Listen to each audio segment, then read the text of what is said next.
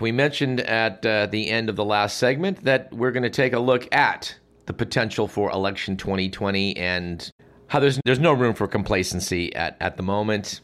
We've talked a lot on this show about some of the mysteries of the election in 2016. And at this point, we will bring on someone who's explored that same matter and in greater depth, I, I might add, than what, what we have done. This would be researcher Pat Spear. We might refer to him as a former music industry professional and currently a citizen researcher. Pat, welcome. Oh, thank you, Doug. We should point out to people you and I crossed paths years ago related to the JFK matter, and we would encourage listeners to want to know more about your take on it, and I think they should, to go to patspear.com. Very good. All right, well, but today we're going to talk about something else. You told me recently if you could Google Obama Nation Abomination, it would pull up your lengthy piece on the 2016 election. Have I got that right? Uh, from Obama Nation to Abomination. Yeah, Correction. I was very proud of that title when I when I came up with it. it it's, I've seen other people have used it since, but I think I was the first one to put those words in that order. I'm sure you've looked at the polls right now, and you've probably been hearing people talk about how Biden's ahead in places like Texas, or he's dead even, maybe even a little ahead. Places like Georgia, places like Arizona, the Rust Belt states, where uh, which which all went to Trump, are now looking, you know, very doable for Biden. But I think that it's worth our while to to look back at 2016, and I'm going to use your analysis on this uh, to show people how stacked the deck is in the Electoral College against liberals slash Democrats. Absolutely. I mean, it's it's it, you know it's currently that way. I think that at some point in time, uh, Republicans are going to say we got to get rid of the Electoral College because it's hurting them. Because I mean, if you looked at the numbers which you have on my website, you see that certain states, the Dakotas and places like that, where Trump won in a landslide they were like immediately, you know, they they those those electoral college uh, votes were basically lost because he barely lost in New Hampshire. Right. And and uh, so they, they, you know, I think I think eventually the Republicans will see the light of day and say, we need to get rid of this thing because it just rewards. Ultimately, it rewards medium to large size states that are uh, battleground states. They get all the attention, and all the state little states that favor one candidate are completely ignored and the, ironically, large states that favor one candidate are largely ignored. So we basically only about a third of the country is ever really part of the part of the process. So in order to make this a more democratic nation, I think we need to have the whole country involved and not just you know Michigan, Ohio, Pennsylvania, Florida, Texas. The electoral college is a disaster. Oh, no doubt. As you and I both being out here in California know that the elections don't come out here. It's like California is now a sure state to go blue, and so uh, there's there's not a lot of uh, electionizing. I don't know what word I'm looking for, but uh, Ohio is getting all the attention. Florida, swing states. There's not a lot of campaigning that goes on in California, and it's ironic. You know, California should be the big prize, and that I don't even know the last election where the candidates spend any time out here. They just they show up for the primaries, and then after that, we never see them again. Trump is so irritated about losing the election so widely in California even though he has property here and family here, he's only visited the state what three times as president. It's been maybe a total of like six days in California in three years. Well, as you pointed out, he was so thoroughly thumped in California in the voting uh, in the voting that you know he's, he's probably still bar- harboring a grudge. Yeah, I mean, one of the stats which I came across when I was doing all this crunching, like a lot of people, I was like dismayed when he won the election. I was trying to figure out what happened. So first, I crunched the numbers and looked at like um, you know, state by state. Like, uh, it, of course, the numbers kept changing, so I kept having to rewrite what I was doing because they kept like, adding more, uh, you know, mail-in votes and stuff. And then, uh, then later on, I, I, I decided to look more of a cultural basis. But the original numbers that I was crunching, you know, just didn't were very disturbing.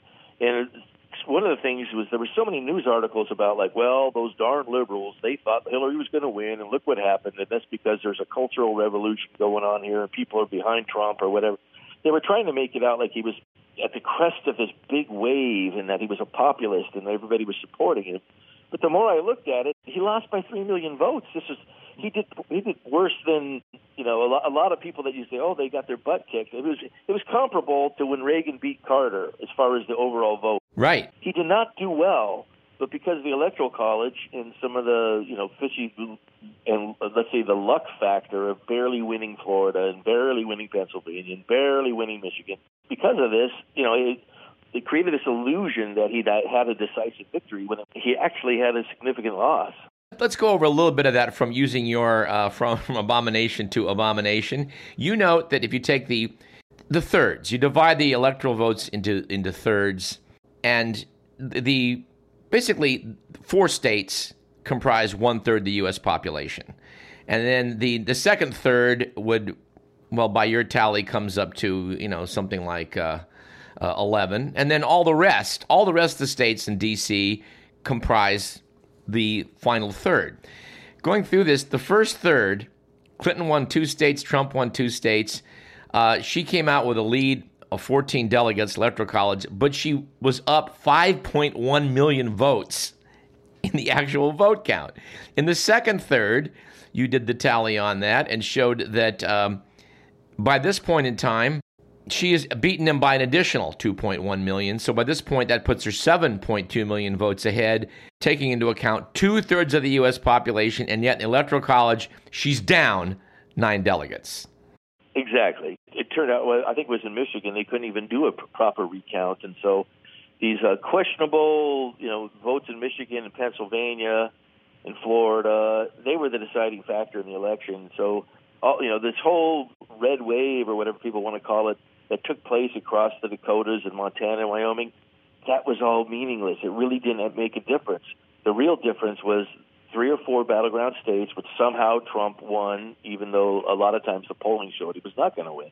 Well, yes, and you went into some detail on that, which we should talk about. Uh, you you talked about the six states that have that are underrepresented in the electoral college. They should have more based on their population, but by, by how it's how it's necessarily divided, they don't.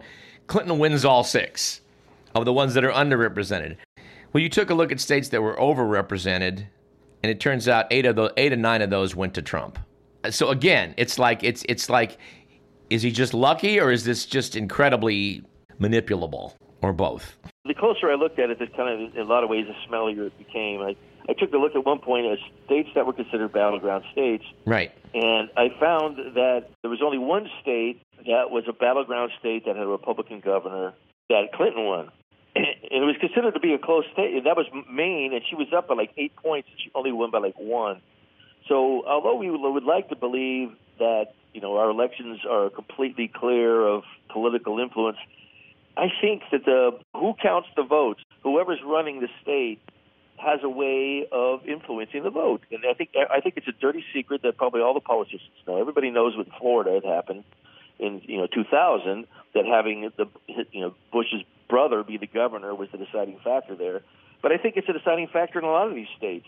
I have a feeling that I I wouldn't be surprised, you know, like sometimes things take a long time to come out, but I, I wouldn't be surprised if 50 years from now people are looking back going like, oh my God, the elections back then were so corrupt, and they were all, you know, the governors had all this control over how the votes were counted, and all these overvotes and these undervotes, and it was because it's statistical anomaly, anomaly that ha- having a Republican or Democratic governor can be the deciding factor in when a you know when, when a, uh, the polling is showing that the votes between you know two percent to three percent the difference between the candidates. Let's take a look at this polling data. This you you you note that Clinton won 15 of the 26 races that they, that at least 538.com and others predicted she'd win by larger margins than predicted. Three were within 1.5% that predicted, but there were eight races when she was predicted to win, which she did noticeably worse out of those 26. And it should be noted that all eight were among the 12 closest battleground states. She lost all of them. Right. Wisconsin, I remember, was Wisconsin, which should have been out of reach. You know, at the last second, somehow it's like, what? Yeah, she was up four you know? points. And I, that's right. In my article, I went back and I compared, I think, all the way back to the 2000 election to see like the largest, you know, uh, jump between polling and actual results. And I think there was only like one state in, over the last like you know five elections or whatever that it came close to like six states in this one. I don't remember the exact numbers, but it was yeah, it was just like way too way more jumps. And it wasn't that the polls were wrong across the country. It was that the polls you know, um, were wrong in individual states that Trump needed to win. He desperately needed to win Pennsylvania, and somehow all the polling ended up being wrong. And if I don't, people don't remember today, but he had no ground game. I'm with you. Let's cut to the chase. The numbers don't add up. Is it is it not reasonable to assume that the election was corrupt? Yeah, and you know, part of it's you know, I, I admit at the beginning of my article that I have a bias against Trump. But the more I thought about it, this is a guy who ran a casino empire. I mean, it, you know, although it's on paper they didn't uh, they didn't make a lot of money. I'm sure that you know we, that's the great thing about casinos, as anybody who studied them knows, is that a lot of the people who like run these failing casinos become billionaires because there's ways to play with the numbers. Anyhow, similarly, the, the way a casino makes money is off a machine that is rigged. So when Trump complains about things being rigged, he's an expert on rigging. That's what his business was for you know most of his adult life, rigging things. And so it's it just seems to me that you know this is a man who doesn't seem interested in democracy. He seems interested only in winning. First, I looked at the numbers and they didn't add up, and then I looked at his personality and said, "Wait a second here." So I don't know what you know. I wouldn't be surprised if 50 years from now, you know, people are looking at it going, uh, "Yeah, that election was phony baloney." Well, we, let's hope let's hope we won't have two of them. Is is my great concern? Right? Yeah, two. We're hoping to bring Greg Palast back on, who's been an expert on how it is they suppress votes. Uh, there's there's still the reverberating issue of RussiaGate, what was done through Facebook, Cambridge Analytica. Uh, Brad Parscale said, you know, I elected Trump through Facebook, and you know how how he did this and how we can prevent it again. I think is on the front burner between now and November. Yeah, I mean that is that is true. They did they had a very active Facebook presence, which helped Trump get elected, even though they had like no ground game. Like recently, where I live, I could tell that the Republican candidate was going to win because all the streets, uh, you know, you drove down the streets, you'd see in the yard, you'd see a Mike Garcia sign, right? Okay. And so you knew that there was a lot of active supporters for this guy out there. But in the last election, Trump's Okay. People, his campaign was so lame. They didn't even get street signs out. They didn't get any of the traditional stuff out. They just used Facebook. Mm-hmm. And as we know now, that Facebook, you know, that uh, there was some fishy stuff going on between the information they were putting on Facebook and coordinating with, uh-huh. you know, uh, different people. So is it going to be that way again, where the Trump is just going to ignore traditional campaigning and just try to just use the internet to like brainwash people, basically, propaganda? I don't know very much liked propaganda, you know, based upon his behavior. You know, part of the propaganda is that you just repeat things over and over again, and then people seem to think there must be some truth to it. You know, and uh, that seems to be his game about you know Obama, Obama and Biden being criminals who spied on him, rather than you know all the people that worked with him who've been convicted of crimes. You know, he, he keeps the focus on the other guys. But, yeah, I'm getting off on a tangent. I think more importantly right now is to look at just the basic numbers of the last election do not add up, and this pre- presentation of Trump as a winner, as he would like you know to be, was was false. One of the things I came across, which you read, was that uh, he had the second worst performance in his home state of any candidate in history, and he had the second worst uh-huh. performance uh-huh. in the largest state of any candidate in history. And this man goes around selling himself as a winner you know, and um, I, I just I just don't see it, you know, I, I, as you can tell. Well, we have we have four months till November election. As citizen researcher that you are, I'm sure you'll spend some time taking a look at what we need to fear the most between now and election day. Why don't you come back in a, in a month or two and, and tell us what you're thinking at that point? Because we're gonna we're gonna stay on this like white on rice. I think we I think we have to. Yeah, I, I, that's after looking at all this, I, I felt like you know I kind of felt like it was my duty as a citizen. You know, my website that I have is mostly about the Kennedy assassination, but I felt like I need to put this up where you know people can read it, and every now and then I'll get a email from a college professor or someone saying, "I actually made it through your web your article," and like you know, thanks or whatever. It, it, just, it just has to be out there. People have to know. You know, anything we can do to like let people know that there is something going on here, and you know that we have to we have to let them know. I'm sure listeners are going to want to go pull up from Obama Nation to Abomination. I, I, encourage them to do so. You put a lot of work into that and a lot of data, and uh, I think I think we need to uh, to revisit it uh, in terms of like, okay, it's bad, it's really bad. Now, what do we do? Correct. realize that, that there's something going on, you you're obligated to do something about it. And uh, I think the country is in the mood to do that. I mean, I saw a lot of people marching for Black Lives, you know, Black Lives Matter that wouldn't that normally didn't march. They were just like, we need to, you know, say that this is wrong, and it's not just uh, it's it's not just one bad cop. It's right. just a, it's a it's a mode of behavior that seems to be you know in, in in most police departments, and it needs to be addressed. And uh, so hopefully, you know, people can get just as active about the upcoming election and protect it. Well, we're going to do our part. I'm, I'm, I'm sure you will be willing to come back and help us do that. Pat Spear, thanks for speaking with us. Oh, you're very welcome, Doug. All right, in the 10 minutes or so we have left on the program, I would like to quote from an article which was brought to my attention through Facebook by the immortal Peter Dale Scott. A piece in The Nation magazine by Alfred McCoy titled America's Drug War is Ruining the World. The subheadline is A half century of Washington's harsh drug prohibition policies has brought misery to millions across the globe. This is worth quoting from. I do want to note that it was my great pleasure to have been able to interview Alfred McCoy as part of a panel over at Insight when I was at Capital Public Radio. When the producer, Benjamin Jonas, mentioned to me that uh, among the guests we were having on the following show was going to be Alfred McCoy, I said, Alfred McCoy of the politics of heroin in Southeast Asia? Pause. Benjamin read down, Yes. That's a classic, I countered with. It was and is. He came out in something like 1972 and talked about how a lot of what was going on regarding the Vietnam War had a hidden agenda involving drugs. When McCoy first talked about this stuff, it was poo pooed. But to quote from this latest worthy effort, for more than a century, the U.S. has worked through the UN and its predecessor, the League of Nations, to build a harsh global drug prohibition regime grounded in draconian laws enforced by pervasive policing, and punished with mass incarceration. For the past half century, the United States has also waged its own, quote, war on drugs, unquote, that has complicated its foreign policy, compromised its electoral democracy, and contributed to social inequality. Perhaps the time has finally come to assess the damage the drug war has caused and consider alternatives. Even though I made my first mark with a 1972 book that the CIA tried to suppress on the heroin trade in Southeast Asia, it's taken me most of my life to grasp all the complex ways this country's drug war, from Afghanistan to Colombia, the Mexican border to inner city Chicago, has shaped American society.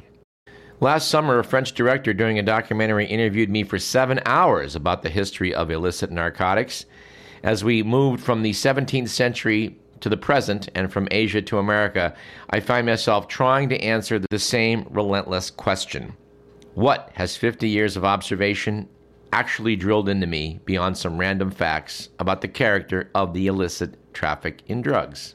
Said McCoy, at the broadest level, the past half century turns out to have taught me that drugs aren't just drugs, drug dealers aren't just pushers, and drug users aren't just junkies.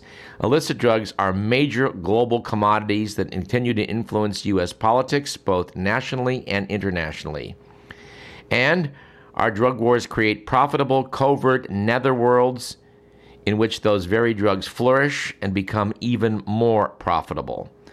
The UN once estimated the transnational traffic, which supplied drugs to 4% of the world's adult population, was a $400 billion industry, the equivalent of 8% of global trade.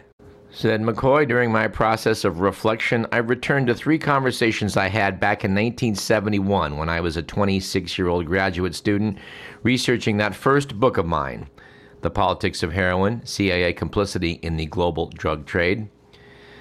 In the course of an 18 month odyssey around the globe, I met three men deeply involved in the drug wars whose words I was then too young to fully absorb. The first was Lucien Conein, a legendary CIA operative whose covert career ranged from parachuting in North Vietnam in 1945 to train communist guerrillas with Ho Chi Minh to organizing the CIA coup that killed South Vietnamese President Ngo Dinh Diem in 1963.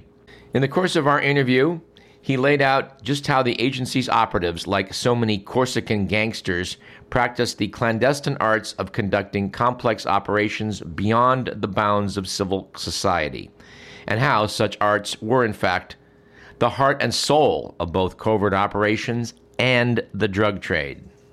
And Lucien Conein is a guy we could have a, uh, a whole show about one day, though we probably will not. Said McCoy. Second came Colonel Roger Trinquier, whose life in a French drug netherworld extended from commanding paratroopers in the opium growing highlands of Vietnam during the First Indochina War to serving as deputy to General Jacques Massu in his campaign of murder and torture in the Battle of Algiers in 1957. Trinquier explained to me how he helped fund his own paratroop operations through Indochina's illicit opium traffic.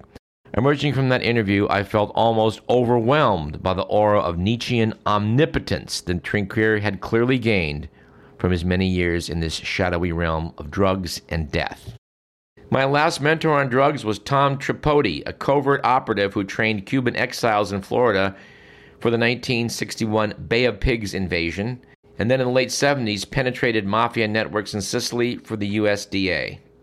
Looking back, says McCoy, I can now see how these veteran operatives were describing to me a clandestine political domain, a covert netherworld in which government agents, military men, and drug traders were freed from the shackles of civil society and empowered to form secret armies, overthrow governments, and even perhaps kill a foreign president.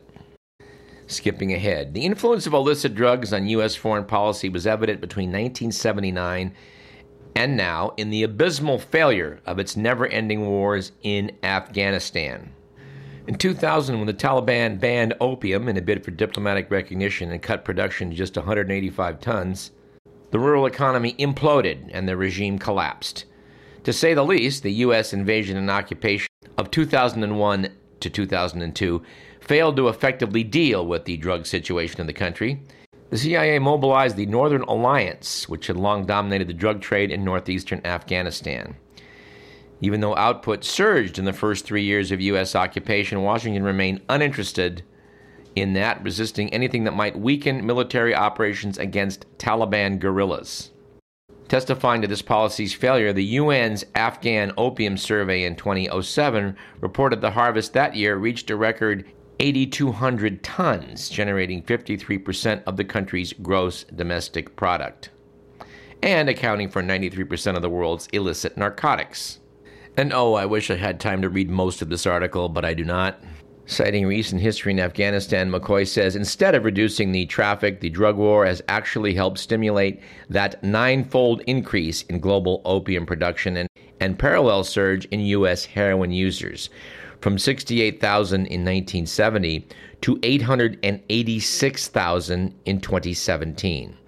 By attacking supply and failing to treat demand, the US slash UN war has been pursuing a solution to drugs that defies the immutable law of supply and demand. As a result, Washington's drug war has in the past 50 years gone from defeat to debacle.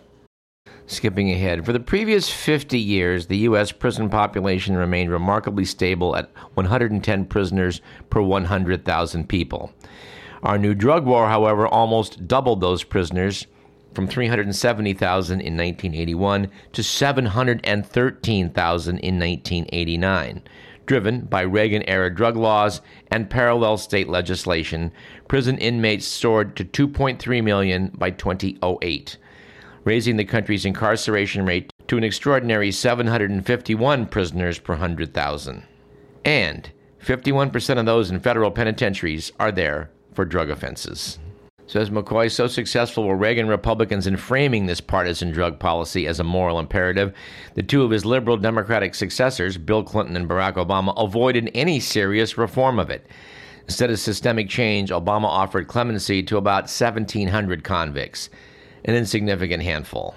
But he does end on an optimistic note, referring to the end of drug prohibition. Said Alfred McCoy.